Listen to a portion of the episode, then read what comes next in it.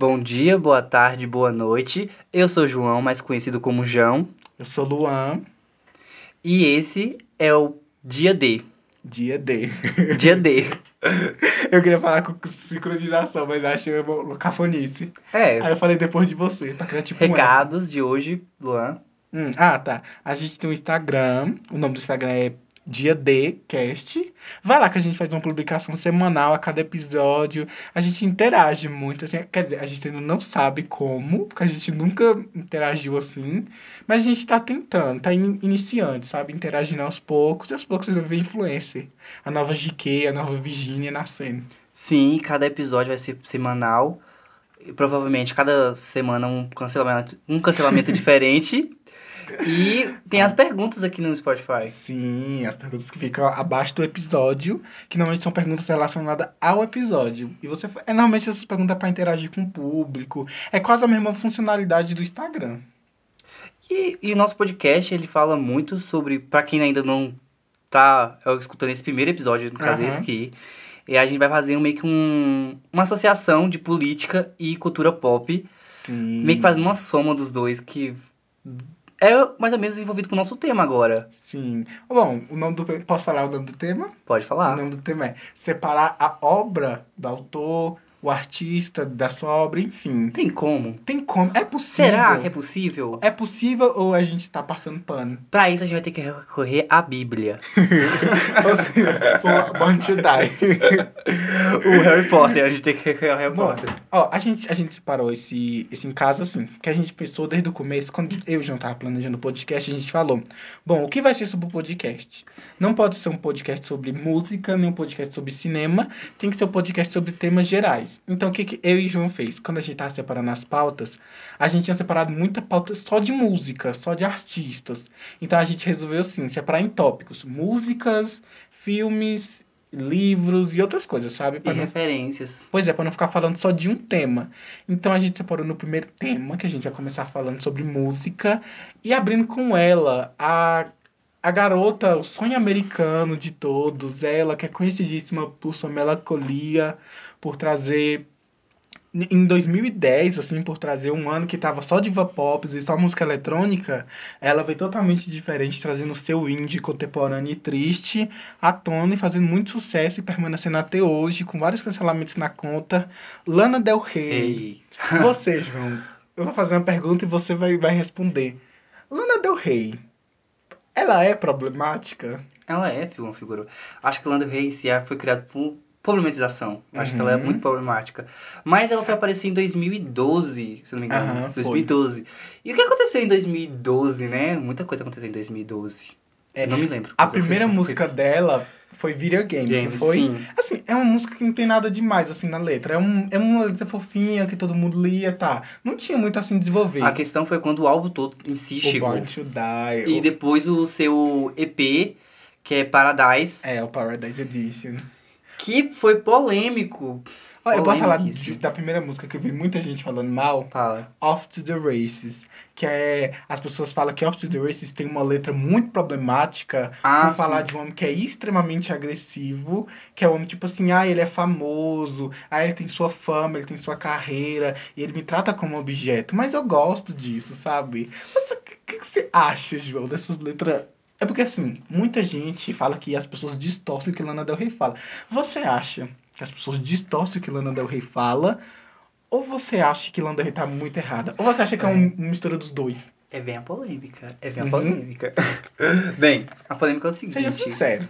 Olha, Lana Del Rey ela já falou inúmeras vezes que o feminismo não é pra ela.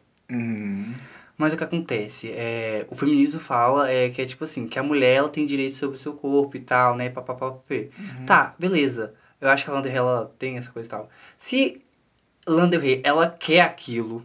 Pensa bem, se uma mulher. Não, realmente, se uma mulher gosta de ser batida, Uhum. sei, lá, um, sei lá, um fetiche, alguma coisa assim. Sei, sei. Ela gosta de Pode falar, bater cara. e tal. Não, não, não, não que a coisa seja violência em si, sabe? De forma Mas, sexual. é, mas ela gosta de um, é, sei lá, de algumas coisas meio tóxicas. Por exemplo, ciúmes. Ciúmes. Uhum. Tem muitas pessoas que gostam, que a outra sente ciúmes e tal. Aham. Tá.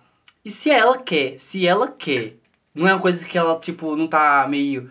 Ai, o cara tá lá e ela assim, ai, não, ele vai mudar e tal. Tipo, se ela realmente gosta, sei lá, que ele tem um jeito meio agressivo e tal. Ela tá no direito dela? Dela gostar? Eu acho que não. Porque. Não, ó, repara, repara. Ah. Se ela fala assim, beleza. Ela fala assim, ó, eu gosto de Hum. um cara meio agressivo e tal. Mas, porém, ela sabe o limite de, do que é agressão, ou do que é, tipo, uma coisa meio tosca, sabe? Meio... eu acho que o Só problema é que coisa- Lando Rio não sabe. Aí que tá, cara. Entra muito nessa questão, tipo, ah, ela quer porque ela quer. Também entra em outra questão, tipo, Lana Del Rey em si, a figura, a, a persona é Lana Del Rey. falar. Que aí, É. aí entra uma coisa, Aham. que é a Lana Del Rey e a Elizabeth. Uhum. Eu acho que o nome dela é Elizabeth, não me engano. É, eu sou Elizabeth. fã, eu nem sei, mas É Elizabeth. Elizabeth, Elizabeth Grant. Tem duas coisas aí. Aham.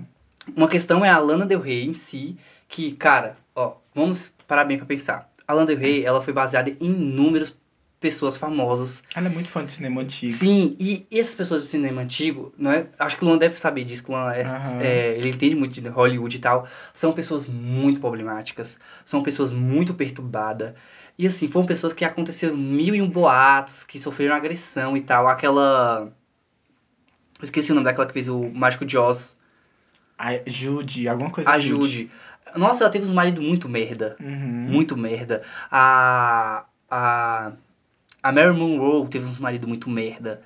Os caras de cinema, eles eram muito merda. E naquela época, eles eram, tipo, vistos como, nossa, como os caras perfeitos e tal. Eu acho que entra muito nessa questão. Acho É. que ela, como ela quis te botar a Lana Del Rey naquele contexto, pegar daquele contexto, Uhum. montar todas as pessoas em um só e jogar pro atual, é um choque de realidade. Eu acho que esse é o problema, porque acho que Lando Rio se inspira muito no cinema dos anos 40, 50 e 60. E se você for ver filmes dessa época, você vai ver Marilyn Monroe gostosa, jovem, com 22 anos, e aí, sei lá, o homem gostoso e bonito que tá a pá dela é um homem de, sei lá, velho, de 50 anos, sabe? Porque tem... É um, a gente sabe como o mundo machista é, sempre foi, mas principalmente nessa época, tinha muito essa romantização da mulher ser a figura assim perfeita, pros padrões da época, né? E o homem pode ser de qualquer forma, porque afinal quem tem que se moldar é o objeto, e a mulher é vista literalmente como isso, como objeto, e o homem podia ser da forma que ele quiser, porque afinal é ele que manda. Eu acho que entra nessa questão. Mas o problema assim, que eu tenho é, se a Lana Del Rey deixasse explícito isso, não sei, mas eu, ao mesmo tempo que eu falo isso, eu também defendo ela de certa forma, porque eu acho assim que também já aconteceu tanta merda, tipo, eu não acho que talvez ela falar de romance da forma com que ela fale, talvez você tem que entrar no universo dela pra entender, sabe? E às vezes se você não tá disposto pra entrar no universo dela, às vezes acho que melhor você não escutar as músicas. Porque se você não concordar com esse universo dela, da questão do romance muito exagerado, hoje atualmente é uma coisa que não, que não é levada muito a sério. Porque normalmente Lando Rio fala de sexo, fala de romance, de uma forma diferente que a gente vê hoje em dia, sabe? Não é dessa forma desprendida que a gente vê hoje em dia. Tipo assim, eu posso fazer sexo com você, mas eu posso muito bem fazer sexo com outra pessoa. Eu acho que a Lana Del Rey vê essa coisa do, do toque, do contato com outra pessoa, como uma forma muito mais tipo. Você é meu pra sempre, eu sou sua pra sempre, dessa forma muito mais romântica, sabe? Sim. De tipo, o sexo é uma coisa muito mais especial. Qualquer coisa que acontece é muito mais especial. Ele tem ciúmes por mim? Tipo, ele nunca teve ciúmes por ninguém. Ele tá tendo ciúmes por mim agora. Tipo, ele tá me abraçando. Ele. Não é, não é, por- não é só um abraço, sabe? Ele tá me abraçando porque ele me ama. Talvez ela romantiza coisas que É, são normais hoje cara, em dia. Eu acho que é tipo aquele negócio, né? Por exemplo, ela fala muito de relacionamentos não muito perfeitos. Uhum. E assim, é uma coisa diferenciada. Por exemplo, a, o que ela, naquela carta dela polêmica, ela falou assim: ah, eu, a- elas podem falar sobre tal, tal, tal, e eu Uhum. posso falar sobre minhas coisas, e, e eu simplesmente vou ser vista como uma, uma vilã. Uhum.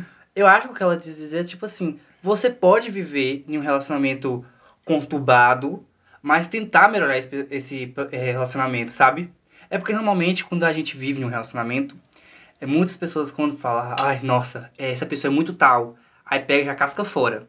Que normalmente é, é, é o que tem hoje em dia nas músicas, é o empoderamento.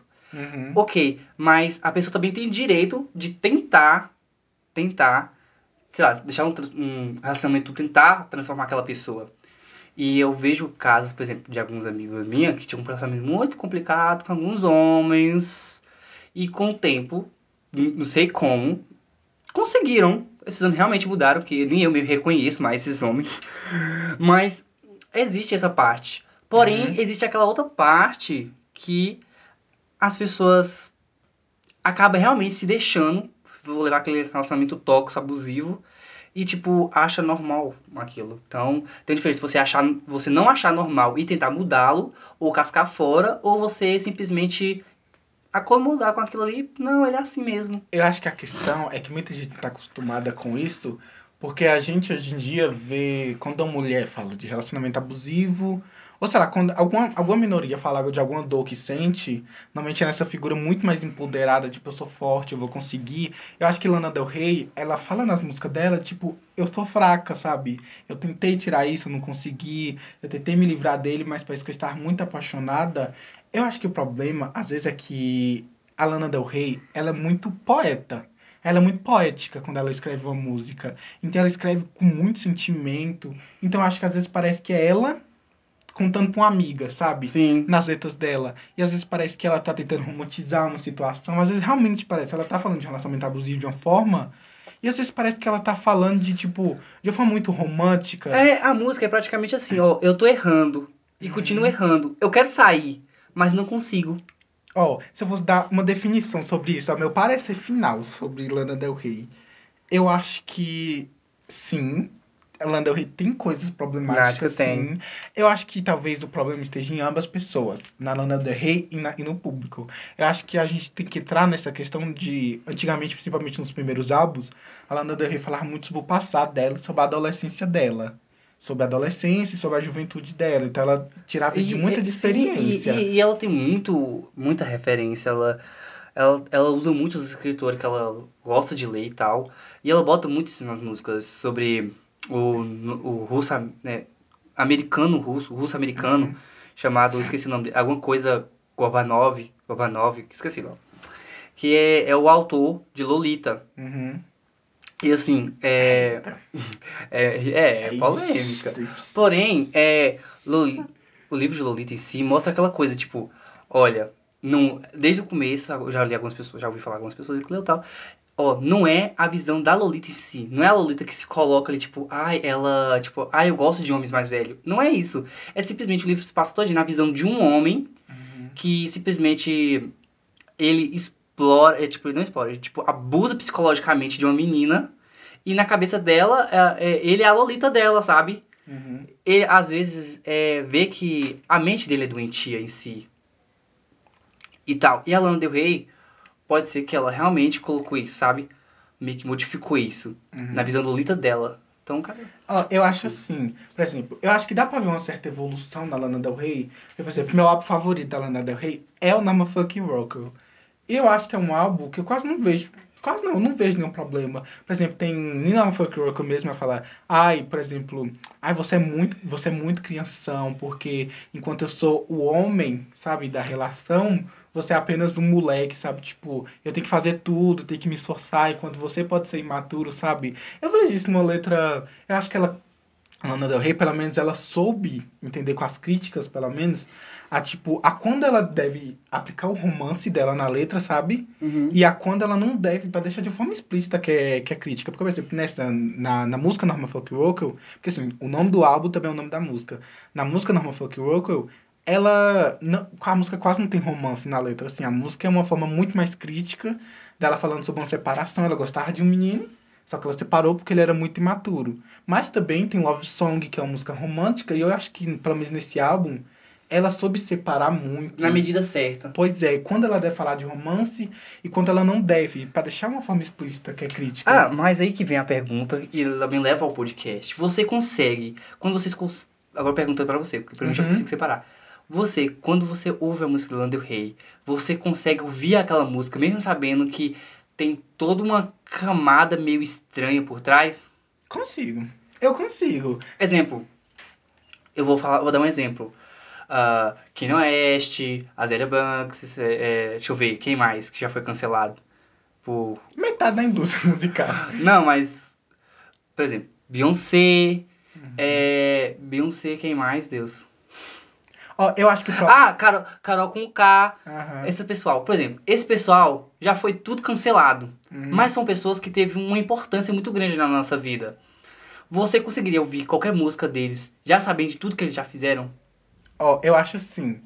Ó, porque, por exemplo, eu vou citar ela, eu vou citar ela que inclusive brigou com Lana Del Rey, porque dá pra é diferenciar. Por exemplo, Azilia Banks. Eu acho que, a- acho que o problema na questão da Lana Del Rey é o separar a obra do artista é que os problemas da Lana Del Rey estão na arte dela também. Sabe? Os problemas da Lana. Não é que nem a Azilia Banks. Que a Azilia Banks é conhecida por ter músicas incríveis, mas por ser uma pessoa muito problemática. A Azilia Banks não leva esses- essa, essa problemática, pelo menos, até hoje. Não teve uma música da Azilia Banks que foi problemática por isso e aquilo. As músicas dela são de boa. Normalmente ela tá falando, sei lá, sobre. Ah, estou rica e vou dançar. Ai, meu passado triste com minha mãe, sabe? E ela tá falando bosta no Twitter. Acho que o Sim. problema da Lana Del Rey é que as polêmicas da Lana Del Rey são nas músicas dela. Sim, olha que, olha que coisa, olha que coisa interessante. Ó, por exemplo, a da Lana Del Rey tá nas músicas dela. Porém, em um certo período de tempo, alguns, alguns negócios dela veio dela. Uhum. E agora, olha a Azaria Banks, que diferença. As músicas de Azaria Banks não tem nada politicamente errado. Aham. Porém, a Azaria Banks, sim, ela em si tem os seus politicamente errado. Aham. E olha que diferença. Às vezes, uma pessoa totalmente com ideias erradas consegue fazer algo bom. Algo que você goste sem ter nada de errado. Porém, isso também entra em alguns conceitos de livro. Senhor dos Anéis. Foi um cara que fez. Criou todo o negócio e tal. Criou todo um. um entre aspas, um universo novo. Porém, nesse universo novo, pessoas que são consideradas boazinha, se você para pensar boazinha, são pessoas brancas, já que pessoas consideradas um pouco maldadas, são meio que diferentes, Hum. pretas. Eu não sei, eu nunca li, nunca li Senhor dos Anéis. Mas você já assistiu algum filme? Não. Ah, estão... Mas calma, a gente ainda vai citar Mas você dá pra reparar, você dá pra Estamos na reparar. pauta de música ainda. Então você dá pra perceber normalmente que às vezes algumas ideias acabam entrando em alguns livros. Uhum. E, e isso não foi o que aconteceu com a Zélia Banks. Com o caso, não ela não tem a ver com o livro, mas isso dá Aham. pra ter uma Não noção. entendi. As coisas dela, as, as merdas da cabeça dela, não entrou literalmente nas músicas dela. E já a de Lana Del Rey é diferente. A de Lana Del Rey, por ela ser criada por figuras polêmicas, já interferiram na música dela. Ó, eu acho assim, pra, pra finalizar Lana Del Rey em si, pra falar de outros Uhum. cantores, eu acho que hoje em dia, tudo bem você julgar Lana Del Rey pelo primeiro, segundo e terceiro álbum, principalmente pelo terceiro, que, né, que é Ultra Violence. É, eu acho assim, tudo bem, até pelo Honeymoon em si também, porque é uma muito romântico e às vezes tem umas letras assim meio pesadas, tudo bem. Mas eu acho que hoje em dia, principalmente pelo Norman Fuck Rockwell, pelo Schindler's List, aquela Overcrowding Club, e pelos esses últimos 60 álbuns que ela lançou nesse ano, eu acho que não tem como julgar ela, porque eu acho que eu sinto um amadurecimento, principalmente do Norman Fuck Rockwell em diante, sabe? Acho que tudo bem você falar ó, as figuras, as coisas problemáticas da Lana Del Rey, mas acho que hoje em dia, acho que ela sabe muito bem separar artista da obra. Ela sabe muito bem que as referências dela precisam ser moldadas, porque não tem problema você pegar um filme dos anos 60 e usar como referência. Mas você tem que entender que você tem que tirar várias coisas, principalmente o lado machista. Tudo bem você ter o romance. Eu acho muito fofo o romance dos anos 60. Olha, Luan, é, é- olha uma coisa estranha. Eu mesmo, eu acho que eu tenho uma, uma, coisa, uma questão meio polêmica sobre Aham. isso. Eu acho que realmente devia existir é, personagens machistas como principais em obras, em Hum. filmes e coisa. Seguinte, Antes de Calma. você é assunto, pra você não ser cancelado. calma. Porque é o seguinte, tem que mostrar o que se passa na cabeça dessas pessoas. Porque normalmente a gente vê o que passa na cabeça da vítima Uhum. em si. Que normalmente a maioria dos filmes são assim. Mas a gente não vê o tão obscuro é a cabeça dessas pessoas. O que faz essas pessoas ter esses tipos de atitudes, entendeu? Então eu gosto, eu gosto muito quando mostra um, um personagem que ele é o vilão e ele é o principal. Uhum. Porque a gente vê o que tá ali por trás. E eu acho que é interessante, às vezes, você é, dar, não dar palco, mas sim mostrar esse tipo de pessoa, sabe? Mostrar o porquê elas são assim. Porque normalmente a gente só mostra, tipo assim, ah, ela é assim porque é assim. E Uhum. ela é inimiga. Não, ela não é inimiga. Ela é uma pessoa que tem um certo problema e ela tem que ser mudada. Ela tem Aham. que evoluir, sabe? Então seria. o- Maria ver uma obra, sei lá, de um cara extremamente xenofóbico, machista, não sei o quê, e ver com o passado da obra, ele vai mudando. Uhum. Isso eu vejo como uma forma de um arco de redenção. Um arco de. Olha, ele era vilão, agora ele é mocinho. Ou ela, ou ela era vilã e agora é mocinho. Porque seria ótimo mostrar esse lado. Porque normalmente, por exemplo, a cultura do cancelamento. Ai, agora é que tá. Normalmente, a gente cancela muitas pessoas. Aham. Mas a gente não se esforça a mostrar pra essa pessoa o porquê ela tá agindo assim, sabe? Uhum. Mostrar os podres. Ah, mas é por isso, por isso, por isso, por isso, por isso e tal, tal, tal. E cancela, pronto. Tipo, ai, cancela, pronto. Não, caramba. Eu sei que algumas pessoas, é, ela, elas são difíceis de lidar, elas têm pensamento torto, mas elas, Uhum. querendo ou não, elas foram ensinadas a ser assim.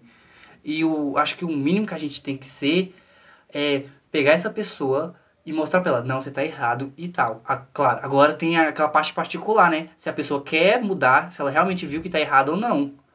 Acho que seria legal, eu, no caso. Hum. Seria legal. Assim. Eu vou citar algumas figuras pra ver se para ver se a gente concorda. E eu falo. Aí eu vou, vou falar alguns cantores e aí você fala, dá Hum. pra conversar com essa pessoa ou não? Eu vou falar sobre o cantor e a polêmica deles. Aí você Vai, fala, vai. dá pra desconstruir essa pessoa em vez de cancelar, vai. A Zilia Banks. A questão da Zilia Banks é, ela, assim, vou contar uma breve história, assim, dois minutos, juro que vai ser curto.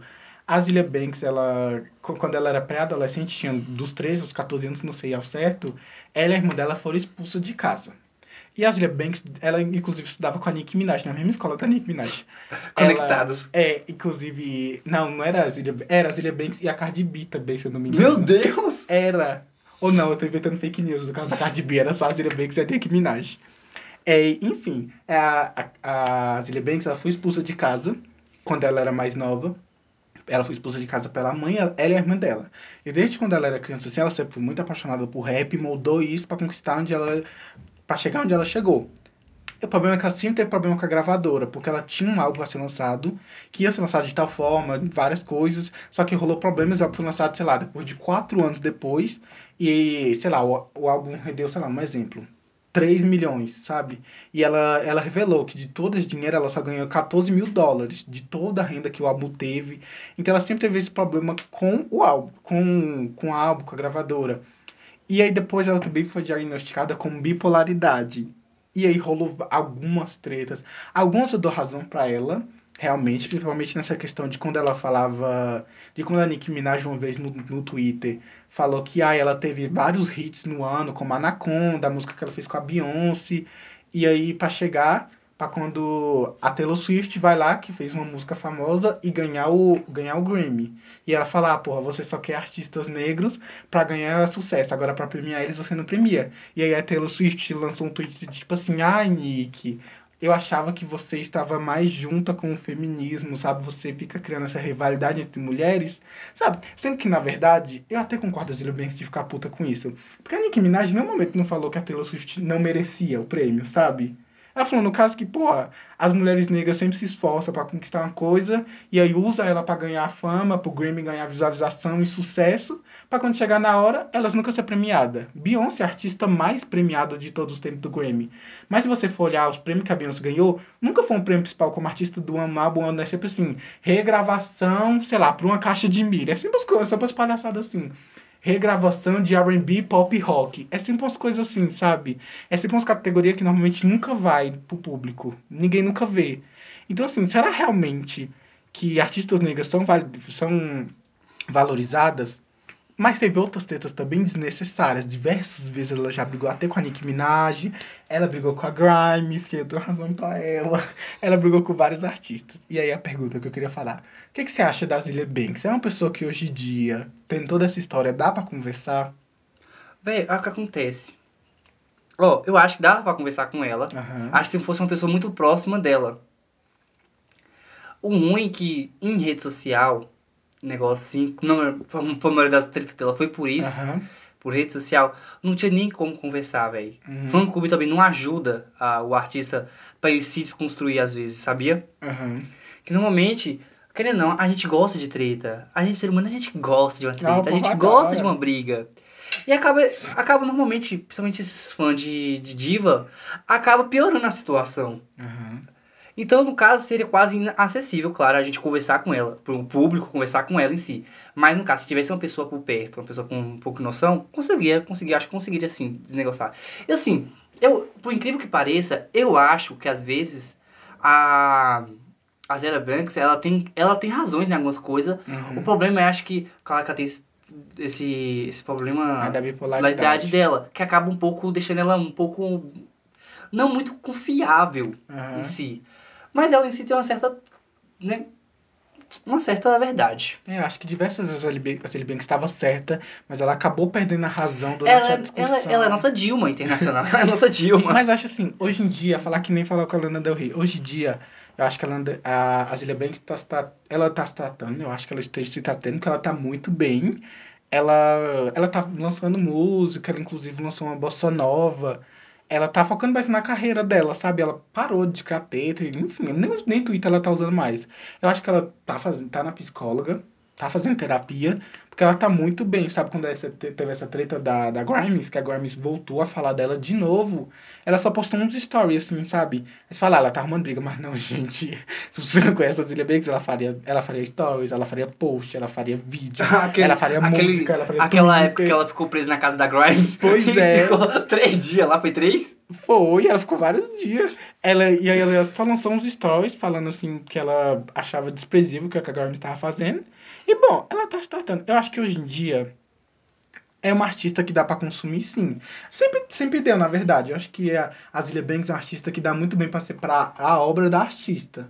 Você não concorda com nada que a Zilia Banks disse? Tudo bem. Mas ainda dá, Dá pra ouvir, dá, pra ouvir. mas eu acho que uma questão da Zilia Banks, que inclusive, para não falar de todos os cantores que a gente separou, que são vários, é que a maioria que eu tava pesquisando assim das tretas, e a maioria que eu vi, são cantores pretos. Aí o que que acontece? Lana Del Rey, por exemplo, a gente sabe que ela foi cancelada. Mas Lana Del Rey foi cancelada de que forma? Ela conseguiu, conquistou famosa, ela nunca perdeu dinheiro por isso, ela nunca se fudeu mu- muito financeiramente, nem a carreira dela foi prejudicada por isso. A Zilia Banks, porra, a mulher ganhou milhões com o álbum dela e ela só ganhou 14 mil dólares, sabe, com o álbum dela. Você acha que isso é justo? Sabe, o Kanye West também. Esses dias ele tava sendo cancelado de novo porque ele xingou a Kim Kardashian de, de deixar a filha dela pequena usar o TikTok. E o TikTok é proibido para menores de 13 anos. E ele postou isso falando que ele tava muito puto com isso porque ele também não tava podendo ver a filha dele. E tipo, cara, ele realmente ele tem bipolaridade também, ele já falou sobre isso. O Kanye, to- todo mundo como ninguém, ninguém, ninguém além da Kim Kardashian sabe como é isso. Ela- eu sei que ela já passou, mas porra, é a filha dele, sabe? Será que o pai não tem o mínimo direito de ir no aniversário da filha?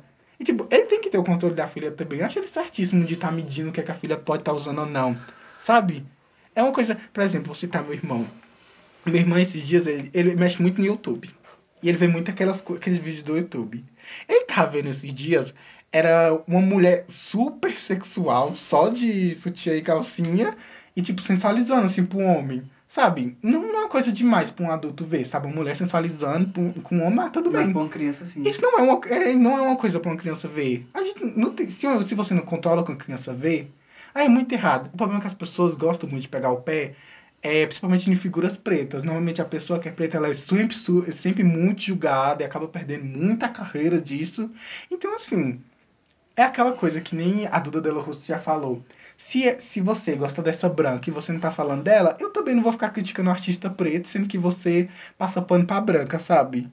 Então, será mesmo que você realmente tá criticando a Zilia Banks porque você é contra isso? Ou porque você gosta de implicar com pessoas pretas? Porque, porra, a diva pop que você escuta fez muita merda também. Eu nunca vi você postando um stories. É, ficou a treta. Não, é isso basicamente. Eu acho que normalmente quando a pessoa é uma minoria, ela é sempre levada mais pra Cristo, sabe? Então, principalmente, e a prova disso foi quando eu fui fazer a pesquisa. Sabe, de 90% das tretas que eu vi, a maioria das pessoas canceladas eram pessoas pretas, sabe? Kanye West, Kanye West, Beyoncé, Drake, a Rihanna. Gente, a maioria das pessoas que estavam relacionadas à treta e cantores eram pessoas pretas, e normalmente pessoas pretas e do rap, sabe? Rap e R&B, que são figuras de pessoas pretas. Então, sabe, será que o problema tá nessas pessoas? Ou será que a gente tá escolhendo as pessoas, as pessoas erradas pra criticar? Sim, é, às vezes aí fica questionamento. Será que às vezes é a, ou é a obra ou é você. Uhum. Não que esteja falando que a gente tem que passar pano. Pano, Mas, pô, se você acha a atitude dela errada, vai falar daquela pessoa também, sabe? Aquela pessoa, aquela branca, vai Uhum. falar dela também. Eu acho engraçado que às vezes a gente acaba meio que pintando algumas situações. Uhum. Exemplo, é, hoje a gente não pode falar sobre muita coisa, por incrível que pareça, a gente não pode falar muita coisa, a gente acaba sendo pintado de doido Uhum. ou louco. Ah, não, você tá vendo coisa onde não tem. E, obviamente, isso aconteceu, acho que muito com a maioria desses artistas. Quando falou assim, ah, é, essa premiação só premia gente branca. Ou Uhum. então, acaba boicotando. Não, você, obviamente, você é pintado de doido. Você é pintado de louco. Então, assim, às vezes, esse problema, acho que nem a gente devia notar. Os brancos que deviam notar, né? Pois é. É que nem, é que nem a, a Viola Davis já falou. Ah, o racismo não é um problema de pessoas pretas. Não foram as pessoas pretas que criaram o racismo. Não era a gente que devia estar lutando contra isso, sabe? Era pra gente estar de boa vivendo a nossa vida. Mas a gente tem que lutar todo dia, ainda tem que ouvir as pessoas sinal de tudo a todo momento, sabe? Ai, eu não tenho paciência pra isso. Sabe, consigo separar a Zilia Banks, consigo separar o, o Kanye West, sim. Nem sigo o Kanye West no Instagram, na verdade. Mas eu, eu adoro as músicas dele. Eu acho ele um, um rap muito foda. Assim, eu nunca escutei uma música dele assim de Uhum. verdade, nem tal. Tipo. Na verdade, nem ele, nem a Kim. Aham. Nenhuma das Kim Kardashian É que a Kim sigo. Kardashian eu não sigo também, não. Eu acho o conteúdo meio fútil. Eu acho uma pessoa assim que eu. Não é uma pessoa muito da minha, da minha vibe, não sabe? Porque é uma- minha vibe é uma coisa mais desconhecida. Ó, em resumo, em resumo, eu acho que música é muito fácil de você separar o artista Isso da, obra. Acho que dá muito bem pra você escutar uma música sem concordar com essa pessoa. E o cinema? Você que é Ai, cinéfilo. antes, antes de falar do cinema, eu separei uma coisa rápida, que inclusive eu falei que eu ia ter esse momento. Sim. Antes de falar do cinema, eu queria falar sobre K-pop pra é, abaixar o clima, pra deixar mais divertido. Sim. É, por quê? Porque é uma palhaçada a Coreia. Se- quem nunca ouviu falar de K-pop deveria ouvir. A Coreia. Gente, se vocês acham que existe polêmica, é porque vocês nunca estão no mundo do K-pop. Tem polêmicas tipo assim, sabe Blackpink? Sabe Kill This Love? Let's Kill This Love. Sei. O clipe foi banido em vários programas porque a Rosé estava dirigindo um carro sem cinto, só que o carro tava parado. É, já teve. Gente, se você for ver, é cada treta assim horrível no K-pop que umas palhaçadas. Então, assim, é ao mesmo tempo que eu acho palhaçada, eu acho engraçado. Porque, tipo assim, uma que é presa. Um, um, um, um clipe que é proibido, que tá usando sem cinto, a mulher tá usando sem cinto. Um que, um que chuta um cone assim de segurança e não era um cone, era só um negócio amarelo. Um que fala de agressão e na verdade a pessoa segura a outra assim. A gente. É, é um marco, assim. Se você quer ver a Coreia, vai lá ver. Mas seja educadinho, seja perfeitinho. Ser padrão. Vê as polêmicas, a- as polêmicas que eu acho uma palhaçada assim. Acho divertido. É, acho, que- acho que abaixou um pouco o clima. Você conseguiu abaixar o clima? Você conseguiu, você conseguiu se, te aliviar depois de uma notícia dessa? É porque a gente falou de coisa muito pesada. Eu queria dar um relaxar pra agora entrar no, no tópico Cinema. cinema, assim, de vez. Vai, fala o cinema. Falando dele, um beijo, Marco. Não sei se você vai escutar Ah, é, fã de Tarantino, fã de Tarantino. Fã de Tarantino. Um beijo, Marco. E ó, Marco, ó, uma coisa. Vou, vou falar isso pra você e pra todo mundo. João diversas vezes confunde Tarantino com Zack Snyder, viu? Vezes. Gente, é porque na minha cabeça o nome é, é um artista só, é É. Zack Snyder é E Tarantino. Toda vez ele vai falar do, do Zack Snyder, ele vai lá e fala do Tarantino. Ah, é. João falso, ó, não entende nada de cinema. Não, é porque eu sempre confundo o nome deles dois. Por mais que Aham. pareça, eu troco as duas pessoas em si, sabe? Bom, ó, Ai. Tarantino, se você não conhece quem é Tarantino, o que você tá fazendo no mundo, né? Mas, mas Tarantino tem filmes famosíssimos como Kill Bill, como aquele que todo mundo dormiu. Porque assim, não sei se você sabe dessa história. Poderoso Chefão? Não, Marco foi. Marco foi pôr um filme, né? Pra todo mundo assistir. E aí todo mundo dormiu assim no meio do filme. Eu não vou falar qual é o filme, porque eu quero que o Marco fala depois. Porque eu, eu quero ver essa interação de Marco, ele Eu falando acho qual que foi ninguém conhece. filme. Eu amo que ninguém conhece Marco. Marco é um amigo da gente, Ele tá vai bom, deixar- gente? É eu- um amigo que é fã de Tarantino. Eu vou isso. falar, eu vou falar pra ele pra deixar a resposta no Spotify, pra, pra deixar qual filme é. Enfim, ele também tem Django Livre, ele tem História em Hollywood. Ele tem vários filmes muito famosos. E o que, é que acontece de Tarantino? Ele é um ótimo diretor, um dos melhores diretores já feito. E é muito foda porque Tarantino tem. Ele não tem formação nenhuma pro cinema. Ele, ele, ele começou a fazer carreira de diretor porque ele trabalhava numa locadora de cinema. E ele, desde sempre apaixonado por cinema, resolveu trabalhar em cinema. Bom, tá, história emocionante, fofa, ele é amor de pessoa, então, né? Não, o que que acontece? O Tarantino é muito conhecido por ser um ótimo diretor, mas também por Um ser cara muito mal educado. ele é muito conhecido por ser muito problemático no cinema. Ele já teve a atriz que fez, a atriz principal que fez Kill Bill, falou sobre como a cena de vômito, que eu tenho uma cena de vômito, o próprio Tarantino quis fazer a cena de vômito, a cena de cuspe, uma cena que ia cuspir na cara dela, o Tarantino fez a cena e fez diversas vezes.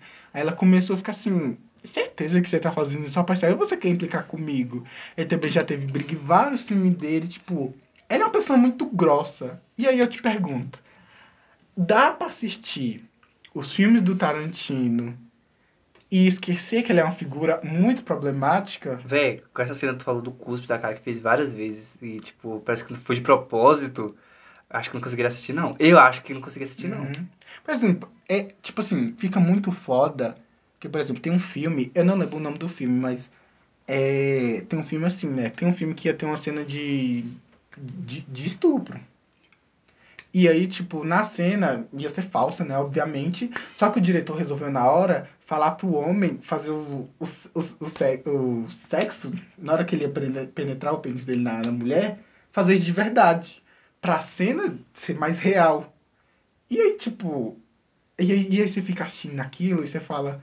Nossa, que boa atriz, mas não, ela realmente estava sentindo dor, porque ela não sabia daquilo. Só quem sabia daquilo era o diretor e o homem que ia fazer a cena. E aí, tipo, a atriz foi realmente estuprada ali no filme. E aí, quando, quando o filme chega nesse nível, pra mim, pelo menos, fica muito foda. Tem vários filmes assim que. Tipo, muito foda de bom, muito de ruim. Muito horrível. É porque a gente usa a palavra É. foda pro bom. Tem- é, fica muito horrível de assistir. Tem vários filmes Véi, assim, found que- footage. Um- um- que filme foi esse? Eu não lembro, mas eu vou pesquisar. Foi do Tarantino? Não, não é do Tarantino. Eu vou pesquisar esse filme e eu vou deixar Calma, nas a respostas. gente vai chegar em você, Tarantino. A gente vai atrás de você. Eu vou deixar. Pode ficar, com- pode ficar aí, Tarantino. Mas assim, A eu tô, fa- eu tô falando só pra não ficar só em Tarantino. Tem vários filmes, tipo. Quando vai. Found footage, normalmente é, que é um filme que tem agressão e tem umas coisas meio De gore, verdade. muito pesada. Não, só que chega quase a beirar a realidade, mas não é. Mas Hum. tem filmes que são realmente reais, sabe? As coisas acontecem de verdade. Tem um filme, inclusive, que, que é umas pessoas que vêm fazer, que vem na Amazônia, no Brasil, na Amazônia, no Brasil, no caso. E aí tem indígenas canibais. E esse filme foi proibido em todos os países, Cara, eu acho que eu já ouvi falar disso já. inclusive que, no Brasil. Que, é, que, tipo assim, teve um negócio que parece que mordeu a pessoa de verdade. Pois Eu- é, tinha, tinha boatos de que pessoas morreram de verdade no filme e aí o filme foi proibido. Tem até um termo nisso, que é quando as- a violência e a morte que acontece, eu esqueci o nome, mas é de verdade. Tem um nome pra isso em inglês, pro cinema, que quando a coisa que se filma é de verdade. E aí esse filme foi proibido até no Brasil. O Brasil que normalmente é conhecido... Por quê? liberal. É, o Brasil normalmente é conhecido por ter... Por não ligar muito. Vários filmes muito problemáticos é, não são... Por exemplo, Doce Vingança. Aquele filme muito pesado que a gente assistiu. Aham. No mundo Cara, todo... esse tipo de é- treta, esse tipo de treta acontece muito na, no cinema brasileiro. Uhum. É, muitas pessoas falam que os- o, cinema do brasileiro é, às vezes é muito apelativo para nudez e coisas assim desse tipo. Por exemplo, Coringa, que é um filme do mundo todo, foi para maiores de 18, tá? Com 16 anos. Doce Vingança, que é um filme que acho que deveria ser, sei lá, para É, maiores de é, é, 30. a que a gente assistiu, muito Ele é pa- pesado. Ele no Brasil foi para 16 anos. Então, assim, o Brasil normalmente é conhecido por ser muito liberal e até para um filme que é muito liberal, chegar, chegar no Brasil e ele ser proibido no Brasil tem que ser muito pesado. Então, assim, no cinema acontece várias e várias coisas. E eu te pergunto, pra você, eu falei meu limite, né? Que é esse, que quando acontece mortes de verdade e agressões de verdade no filme. Pra mim, esse é o limite, que eu consigo separar a obra. Passou, chegou nesse limite, pra mim, eu não consigo assistir mais o filme. Pra você, qual o limite que você fala assim, não, Cara, não dá pra mais? Mim, pra mim, um limite é quanto passa do psicológico da pessoa.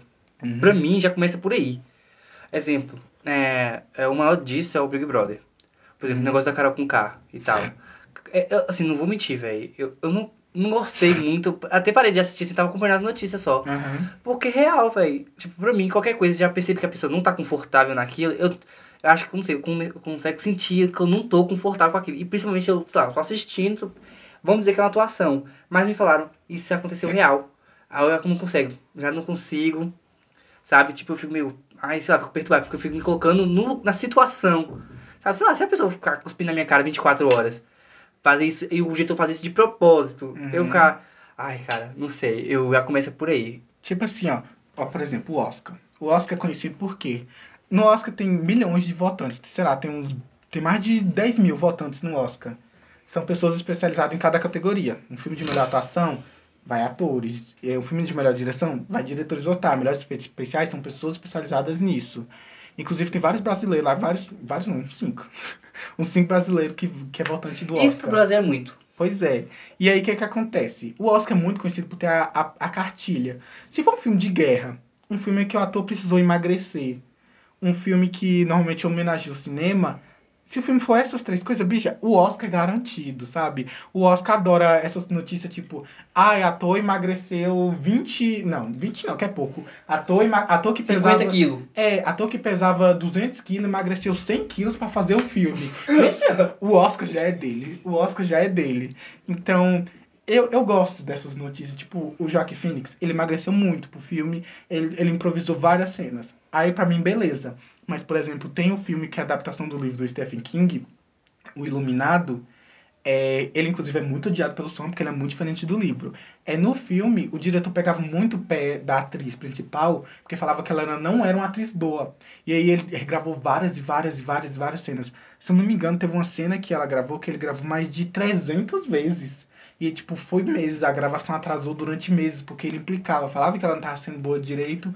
E aí, quando o filme acabou, foi só elogios. Ele falou que ela era atriz muito foda, de que ele nunca tinha atuado com uma pessoa tão boa quanto ela, sabe? Que ela era uma das melhores atrizes Depois de praticamente derrubar o psicológico é. dela. E aí, pra mim, já vem uma coisa meio foda, tipo, olha, pra ela conseguir fazer essa cena, caralho, precisou 300 vezes de um homem mandando ela se fuder, falou que ela era péssima, falou que ela era horrível. E aí, pra mim, fica um pouquinho complicado de assistir o filme, sabe? Porque eu lembro de tudo que a artista viveu, de tudo que ela Sim, passou pra isso fazer mesmo que eu isso. falo, cara. É muito complicado você saber que a pessoa sofreu, se Aham. matou. E praticamente a pessoa ficou falando, ai, você não prestou, você não prestou, você não prestou. Aí quando ganhou o Oscar, a pessoa falou assim, ah, agora você foi bom. Pois é, Só foi bom ótima. quando ganhou o Oscar. Imagina se ela não ganhasse. Ai, Porque esse homem, o diretor de, de Iluminado, ele é muito conhecido por, por fazer as coisas do jeito dele. Ele é muito metódico. falando em Iluminado, que veio de um livro, É- hum. o que você acha de alguns livros? Vamos, vamos recorrer à Bíblia. Harry Potter. Ai, é. Ó, Aí. Eu não li, pessoal, tá bom? Eu tenho, por incrível que pareça, eu tenho um livro aqui em casa do Harry Potter, mas eu nunca li. Também nunca li. É Harry As Potter. Relíquias da Morte, mas eu nunca li. Eu acho assim, ó, Harry Potter, pelo menos, eu acho que assim, livro é menos problemático, porque tem alguns livros que normalmente eles não descrevem muito a categoria da pessoa. E tem até livros que são especializados nisso, li- livros que não descrevem nada, nada que possa definir de como a pessoa é. Porque aí o livro diz que é para representar todo mundo, e aí normalmente esse livro tem língua, ni- língua neutra. Ah, Luan, é tipo ele, de. Não, tipo assim, né? Tipo, a mulher pulou disso. Normalmente o livro é tipo assim, a pessoa fez isso, sabe? Para não especificar o gênero. Tem livros que são especializados nisso, porque, sei lá, se você quiser acreditar que, a- que o personagem principal é uma mulher é um trans homem- preta, é de qualquer jeito.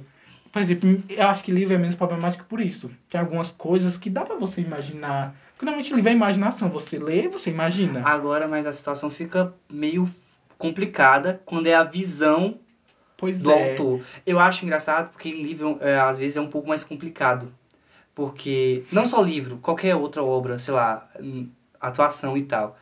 Que às vezes fica ali o autor, tá lá, tá a obra e o autor. Mas às vezes o autor faz parte da obra e a obra faz parte do autor. Tipo, por exemplo, ah, é, eu fiz isso aqui representando a minha infância. Uhum. E tipo, vai que você, em tua cabeça, você entendeu outra coisa, sabe? Será que realmente você consegue ler e, sei lá, ver a visão do autor ou você consegue ver sua visão?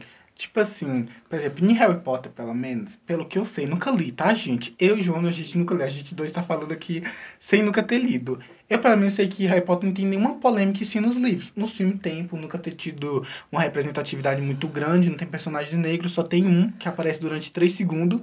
E aí, tipo, nos livros não tem muito problema. O problema é quando chega na autora, aquela que não deve ser nomeada. Essa, essa é a parte com que negócio. Eu, por exemplo, eu não consigo ler Harry Potter, eu verdade, não consigo ler Harry Potter e nem negociar. Senhor dos Anéis, também, eu tenho essa grande dificuldade. Uhum. Porque é a questão. Agora, falei hum, desculpa pro pessoal do Harry Potter, mas tá chegando o Senhor dos Anéis com mais diversidade. Uhum, eu vi. Com mais diversidade. Dois negros. Sim, com um povo mais misturado. Não só gente branca. Mas é o que acontece. É, tá vindo e eu tô muito ansioso. Porque vai meio que. Re... Não meio que recontar, mas sim recriar aquela figura de personalidades, sabe? De Uhum. visão em si de personagem. Eu achei isso muito interessante. Foi uma coisa que nunca aconteceu em Harry Potter. Acho assim, meu problema com Harry Potter, pelo menos, a questão de nunca ter tido a representatividade negra, as pessoas ainda usam esse negócio de, ai, muito antigo, tá, muito antigo, tá, dá até pra passar um pano. O problema é, a autora, ela sempre dá declarações, a gente não vai falar o nome dela aqui, que a gente, a gente tá proibido. É o nome que não pode citar, é o nome que não pode citar. É, é que, é que nem no livro que você não pode falar o nome do Valdemort, a gente não pode falar o nome nome dela. dela. Ela é muito conhecida, além de ser autora de Harry Potter, é por ter atitudes muito transfóbicas. É, teve uma vez que teve nos Estados Unidos, um, um estado dos Estados Unidos estava distribuindo hum, absorventes de graça para as mulheres. E aí colocou, tipo assim, não só para mulheres, na verdade. E aí colocou, tipo assim, ah, distribuindo absorvente para pessoas que transam, para pessoas que transam, para pessoas que menstruam. E aí a, e aí a J.K. Rowling, ai, não pode falar o nome dela, né? Aí a Eslovênia da, a Eslovênia da Inglaterra postou, tipo assim, como assim pessoas que menstruam? Pelo que eu sei, são mulheres que menstruam, sabe? E aí, Completamente tipo, ignorando homens trans. Pois é. E aí você fala, ai não, foi sem querer, mas ela já reforçou várias vezes sobre como ela é contra a transexualidade, ela falando de como homens não menstruam, sabe? Se não menstrua, não é homem de verdade. E, porra, ela teve uma história, tipo, de muita superação. Ela teve que, esse nome J.K. Rowling dela, ela teve que, a gente fala o nome, mas tem que citar. J.K. Rowling, ela teve que deixar só as inicial, que é J.K. Rowling. Ela teve que deixar porque a, todo mundo aconselhou ela, antes de lançar o livro, ela deixar a JK, porque as pessoas achavam que era um homem. Se as pessoas soubessem que era uma mulher, as pessoas não iam dar chance não iam comprar. E aí o que, que fizeram? Fala, coloca só as iniciais do seu, do seu nome, porque vão achar que são homens, sabe? E tipo, pô, a mesma mulher que, que teve que enfrentar o machismo e teve pra vencer na vida, pra conseguir, sabe, ser um dos livros mais famosos já feitos, porque ela não, não era uma mulher rica, assim, ela ficou rica por causa de Harry Potter, sabe? E, porra, ela tinha uma história de superação bacana. Ela podia muito bem ter sido a pessoa que aprendeu com o tempo. Ela mesmo falava que o, que o Dumbledore era gay, que ia ser abordado isso quando ia explorar a história dele, e não aconteceu, né? Porque teve Animais Fantásticos 2. Então, tipo, fica muito foda, porque eu imagino que fica muito foda para as pessoas que cresceram assistindo Harry Potter. Porque, pô, imagina você crescer assistindo uma coisa que você gosta muito, e aí, por exemplo, você é uma pessoa trans que ama Harry Potter. E aí, porra, você ama Harry Potter, você tá assistindo a coisa, e aí a autora de- desse universo que você ama tá falando coisas que te machucam, sabe? Toda hora que você tem que consumir, você vai lembrar dela. Sim, e, e querendo ou não, a, a obra dela tem um pouco dela. Então você consegue Uhum. ver um pouco dela ali. E é muito complicado, por exemplo, ela já teve umas falas que falou que, tipo, os lobisomens lá, que tem uns que mordiam os outros de propósito, né? Aham. Que seriam pessoas soro positivo, que transformam as pessoas de propósito em soro positivo. Isso é uma coisa muito complicada, muito complicada, porque ninguém, nenhuma pessoa, tá, tem alguns casos que aconte, realmente aconteceu e tal, mas nem todo mundo que é, nem todo mundo, cara, nem- nenhuma pessoa que é soro positivo é porque fez isso de propósito, sabe, para outra Uhum. pessoa. Às vezes essas pessoas nem sabem que é soro positivo e estão aí no mundo. E, e, cara, ela fala uma merda dessa, uma desinforma, praticamente uma desinformação, que eu fico tipo, merda, porra. Também tem outra questão problemática que não é só o do universo dela, né? Que aí é. ah, É, eu- agora uma coisa muito importante, aí que tá uma diferença muito grande, por exemplo. Ela está viva. Tem alguns outros Uhum. filmes que, outros livros e filmes que foi muito polêmico que as pessoas já morreram e não tem Sim. como modificar mais, não tem como. A questão que agora, o que é, o que fica para nós leitores e espectadores e pessoas que acompanham esse, essas obras aham. fazer é simplesmente cobrar dela. Cobrar dela, sabe assim, olha, a gente quer e a gente consome, a gente te dá dinheiro pra você é, praticamente entregar a obra pra gente. Então, seria muito você simplesmente cobrar dela. aham. Não só dela, de qualquer pessoa que exposta a qualquer tipo de coisa. Cara, eu não tô falando que todo livro tem, tem que ter uma camada de pessoas, mas, querendo ou não, gente, são pessoas que existem. Sim. São pessoas que existem. Tem, no mínimo, tem que ter pessoas reais ali. Nem Tipo- todo. Nem todo. Querendo ou não, é, as pessoas fantasiam muito. Um mundo onde. Eu acho que, querendo ou não, acho que todo mundo teve esse pouco isso na cabeça, sabe? Acho que todo adolescente teve esse pouco. Onde, onde você imaginava um mundo onde pessoas são magras, são perfeitinhas, a pele perfeita, o cabelo Uhum. bonitinho e tal, o cabelinho daquele jeitinho liso e tal. Mas não são, o mundo não é assim. E se você quer botar um pouco de. para as pessoas se identificar com aquilo, é botar um pouco de realidade nele. O mínimo de realidade. Tipo, tem mais uma coisa problemática que aí não é uma coisa do filme em si, é uma coisa da a indústria, como a indústria Ah, é representa. que é a questão do, dos elfos que tem no filme. Os elfos, eu vi, eu, eu pesquisei, né, Pra saber se não, era, se não era mentira. E realmente, a figura do elfo é uma figura que normalmente antigamente nos Estados Unidos era criada nos Estados Unidos e na época do governo de Hitler também. Era criada para zombar de judeus. Era orelhas muito grandes, nariz extremamente grandes, pessoas baixinhas, o cabelo, a cabeça grande. Normalmente era uma figura, uma figura muito ofensiva. E aí tem, tem os, os tem, tem no filme da da J.K. Rowling, né? Tem Harry Potter, mas e não é uma questão dela, é uma questão de do universo assim, da indústria cinematográfica mesmo. Do mundo em si. Pois é, essas representações malucas que se tem, que também deve ser cobrada para ser mudada também. E não só isso, entre várias outras coisas. E tipo, só pra finalizar essa questão da J.K. Rowling, uma coisa que eu fico muito, muito puto de ver é quando aparece, quando aparece mulheres e homens trans reclamando sobre a obra, eu vejo muito fãs de Harry Potter falando tipo assim, ai, mas separa a obra do artista, tipo, mas porra, como é que você vai separar a obra do artista?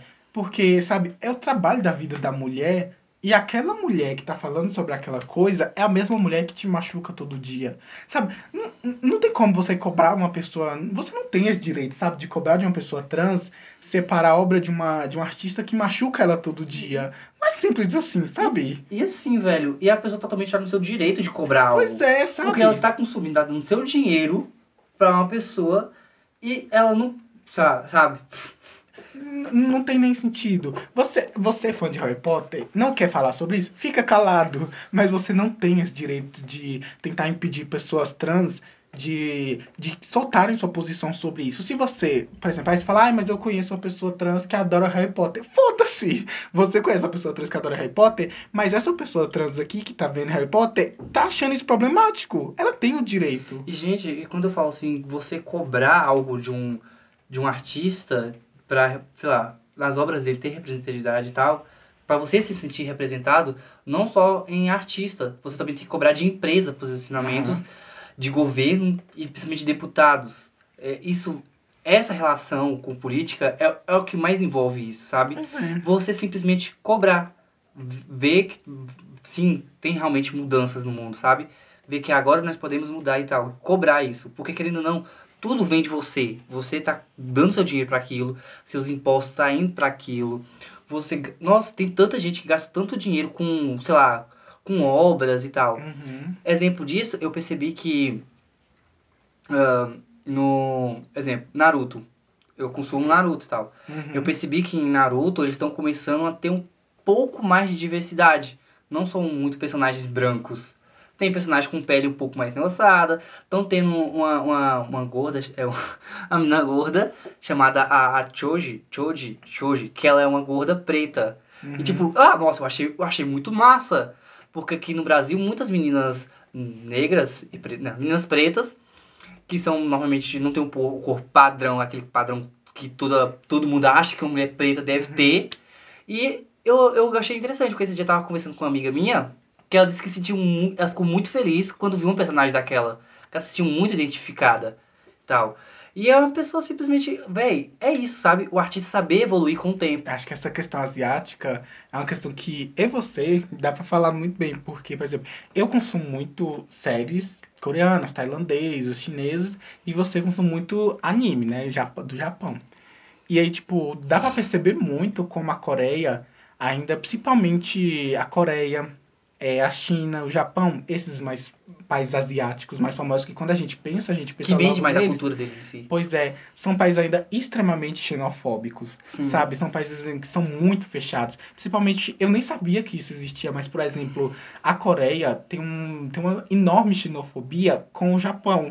Tem vários artistas japoneses que vão pra Coreia pra tentar ser idols, pra tentar ser artistas, sabe? Que para fazer música, fazer filme, fazer série. Eles são muito barrados, porque é muito difícil ainda, sabe? Coreano, principalmente o coreano, é, são figuras muito xenofóbicas. E ainda fica muito difícil, sabe, quando isso acontece. Então, qual, qual a forma de você mudar isso? Porque as pessoas coreanas que consomem o K-pop, pessoas japonesas que consomem animes, eles não vão mudar, porque faz parte da cultura deles, faz parte do pensamento dele. Você é uma pessoa de fora que, que consome isso, é seu dever, talvez, mudar isso, E, reclamar disso. E eu percebi isso com o tempo. Por exemplo, em alguns animes um pouco mais atrás, tipo Aham. 90 e tal, pessoas negras é representadas com pessoas meio fortonas e burronas. Uhum. E com o tempo eu percebi que, por exemplo, esse Boruto mesmo, pessoas negras são, nossa, pessoas que são mesmo talentosas na mesma quantidade que pessoas brancas. Eu achei muito interessante isso. E até acho que questão, por exemplo, de como a mulher é retratada nessas obras. Por exemplo, tem um filme muito bom, que é de 2003, inclusive, que foi do ano que eu nasci. É, que é A Viagem de Chihiro. O diretor desse filme, ele sempre falou, ele sempre falou como ele foi muito contra a representação de mulheres no anime. Ele falou, olha, a Chihiro ela pode muito bem ter uma figura masculina, mas é ela que comanda a história. Ela não precisa daquele homem como um par romântico. Ele é amigo dela e ele tá lá pra ajudar ela, mas ele não tá lá pra guiar ela, sabe? Tipo, eu acho muito foda. Esse é o meu maior problema de assistir anime, porque eu acho que a maioria dos animes que eu assisti até hoje em dia, a figura feminina é representada ou como um objeto sexual muito foda, é tipo muito foda no sentido, ela tá lá só pra ser objeto sexual do homem. Ou então ela quase não existe, ela tá lá só em segundo plano pra agir. Cara, eu, eu amo que é, eu tô percebendo que alguns, algum, algumas pessoas no Japão, elas já estão começando a perceber essa situação, sabe? Não tá pegando muito bem. Eu comecei desse pra você falar daquele que você gosta. Jojo. Uhum. Jojo Bizarre Adventure. Por exemplo, Jojo, é, as cinco, as cinco primeiras edições de Jojo eram homens. Aham. Assim, claro que Jojo tinha toda aquela coisa, que eram homens afeminados sendo protagonistas, e não sendo chacota. Hum, Acho que Jojo é um grande avanço, assim, pros animes. Já era um grande avanço pra mim. Pra mim, nossa, eu me senti muito representado, porque era, tá, eram homens brancos e tal, mas Apesar de... eram homens afeminados. Apesar de não gostar muito de Jojo, eu acho muito legal como a figura masculina é representada de forma muito sexy e feminina, sem ser algo relacionado à homossexualidade, sabe? Sim. Tipo, ele pode ser muito bem ser sexy e feminino, isso é hétero. Sim. E. Beijar o Styles. Beijar o Styles. e. e, por exemplo, a sexta, a sexta edição foi uma mulher. Mas Aham. o que aconteceu? Passou- vi, se na passou num. Teve o. Fala na na Netflix, até a Netflix adaptou. Aham. Por exemplo, é, se passa em um presídio feminino. Olha, E assim, Orange the New Black. tem um. Tá, tem um pouco, um pouco de dificuldade e tal, que é aquela coisa meio sensualizante e tal, sabe? Mas eu acho que aí pelo menos não dá pra falar uma questão, porque acho que já é uma questão de Jojo. Sim. A série pega muito essa coisa Sexualizada. sexualizada. Sim, mas o que acontece? É... A Jolene, ela é uma personagem tal, ela tem uns, uns peitinhos e tal. Tem uma cena que é um pouco polêmica, porque as policiais pedem ela pra tirar a roupa, aí ela fica de quatro. essa- isso aparece no anime. Ela fica de quatro, aí do nada ela tá de, de pernas pra cima, perguntando se a pose do frango é a melhor. Mas assim, gente, ó, aí você fala, nossa, que absurdo, mas assim, isso acontece desde a primeira temporada, a gente vai ver homem fazendo isso, sabe? Sim. Já é uma coisa característica do anime.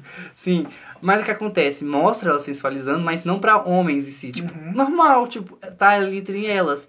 Aí vem, eu acho que a oitava, nona, sexta, não sei qual é, que agora é uma, é uma mulher de novo, Uhum. como protagonista, e simplesmente é uma menina e não é sexualizada. Eu achei isso incrível, Aham. porque não tá sexualizada. E, e isso é uma coisa que me deixa um pouco complicado no, em anime, às vezes, eu assistir, porque às vezes mostra uma personagem menininha, tal, fofinha, mas, cara, bota a menina com uns peitão enorme e, tipo, fica toda hora meio que parece que tá querendo te seduzir. Pois é, isso que eu, por exemplo, no, isso interliga, por exemplo, com o que eu ia falar. No K-pop tem uma coisa chamada conceito cute, que é o conceito fofo. mexe no, no conceito fofo do K-pop, o que que é? É uma mulher vestida de forma muito infantilizada falando sobre sexo. E aí tá tipo a mulher falando, ah, eu gosto de quando você dança comigo, eu gosto de quando você. de quando você mexe comigo. E aí, tipo. Só que ela tá se comportando como uma criança, a dança é toda fofinha, ela fazendo um passinho fofinho. E aí, tipo. É meio errado eu, eu ver esse vídeo e a menina que parece uma criança tá falando sobre sexo e tá sensualizando pra homem, sabe? Uhum. Esse é muito meu problema. Porque por isso, muitas vezes eu não, eu não gosto de conceito fofo no K-pop, é por isso, e eu não gosto de vários animes por causa disso. Cara, isso entra em muito conceito, exemplo. É, tem muitos. Uns pessoal. Eu, eu vi alguns pessoal meu que assistem, alguns amigos. Alguns amigos, entre aspas, né, gente? É, mentira, alguns amigos meus. É, que assiste anime e, tipo assim, só porque a mina não é meio fofinha que nem anime, só porque a mina é um pouco assim. Vamos dizer. É uma mina normal, Uhum. sabe? Não é aquela mina fofinha, toda. toda feminada. Sei lá, aquele estereótipo de Super menina. feminina. É, super feminina, sabe? Uhum. Afeminada. Não, vai. Aquela menina super, super fofinha, super menininha, sabe? Aham. E não é assim, tipo, a menina mais, mais ela, mais ela normal, sei lá, não sei o que falar, com- o que isso quer dizer com isso. Tipo, esse filme que eu falei, Estúdio Ghibli, a maioria das protagonistas são mulheres. Inclusive, a Yashihiro ganhou o Oscar, inclusive, em 2004, de melhor animação. E todas, praticamente todas as... é, não, é todas. Todas a, de todas as animações, todas são mulheres. É muito legal ver isso, porque às vezes são mulheres que são crianças e são adultas. E nenhuma delas é tratada dessa figura muito sexualizada. E nem muito, tipo, nem muito, tipo, Sim. ah, é, é sexy e, e- e é, como fala, ah, inocente. Pois é, na Viagem de Chihiro, por exemplo, é uma menina que perdeu os pais e ela do nada entrou em um mundo assim totalmente diferente. E sabe, é isso, ela é uma, uma pessoa que não conhece sobre esse mundo e ela tá lá tentando descobrir. E aí, tipo, ela vai no filme. Essa é a história dela. Não é uma mulher super sexy, falando, ai meu Deus, e gemendo a todo momento, sabe? Não, é uma- é uma criança que perdeu os pais e não sabe o que fazer porque ela é uma criança, sabe? Ela não precisa se- se, se sexualizar, ela não precisa ser super fofa, porque a menina tá triste, a menina tá desesperada. Como é que ela vai ser super fofa nesse momento, sabe? É isso, então por isso que eu gosto muito do estúdio Ghibli. E às vezes eu não consigo, realmente, tem hora que eu não consigo ver esses caras que desenham esses anime e eu não consigo ver eles de uma forma normal, sabe? Uhum. Aí às vezes eu fico meio, ai, não consigo assistir esse anime. E pior ainda quando eu pesquiso sobre o, o autor dessa obra, aí vejo as polêmicas, eu não, não consigo mais ainda, piorar a situação. Mas é isso. Pra concluir, Luan, fala. Ai, ó, sabe uma coisa que eu achei legal? A gente ainda tem que fazer um episódio falando sobre isso. Falando sobre como a sexualização na indústria funciona. Ah, é ótimo, entregou o tema, entregou o tema para nossos, nossos Não, ouvintes. é um spoiler, a gente vai deixar isso marcado. É sério, porque eu acho um tema muito legal. tá? Eu pensei em vários filmes aqui. Aquele filme que a gente assistiu na casa de Laura, lembra? Lembro, lembro. Vários. Então, gente, pode esperar que vai ter esse tema também. Vai gente. ter lacração. Ó, o episódio tá acabando por aqui. E assim, se você, se você achou que algumas coisas que a gente falou não foi muito confiável, é, eu vou deixar todas as fontes que eu usei na descrição do podcast. Então, assim, ficou em dúvida ou ficou interessado em saber mais sobre alguma coisa que a gente falou que a gente não, não determina de especificar tudo, porque se fosse especificar, ia ser 10 horas de podcast. É, vai na descrição, que eu vou deixar. Eu vou escutar esse episódio e eu vou separar a descrição por descrição de cada coisa que a gente falou e vai- vou deixar aí na descrição. E também, de novo, assim, não esqueça de seguir o Instagram, né? Que é DiaDcast. E se quiser, siga o nosso pessoal. Menino João. É E- menino sem um, sem um acento, tá? Só João. Menino Jal. E Luan PCN. Não PCD, PCN. É, é lugar, local de fala, local de pois fala. é, PCN. É, quer deixar alguma recomendação? Ai, acho que esse, que esse episódio já foi uma recomendação. Recomendação inteira. É isso, pessoal. Que vocês durmam bem, se você tá escutando isso de noite. Ui. E um recado. Hum. Tarantino, a gente vai atrás de você, Tarantino. Vão te caçar. Não vai te caçar, Tarantino. A gente vai te cancelar. Inclusive, nem falei, Tarantino tem fetiche pro pé. Todo filme do Tarantino tem um close no pé de alguém. Vou cuspir na sua cara, Tarantino, umas 300 vezes. Vou cus- Ele vai cuspir no pé de alguma mulher no próximo filme. Tchau.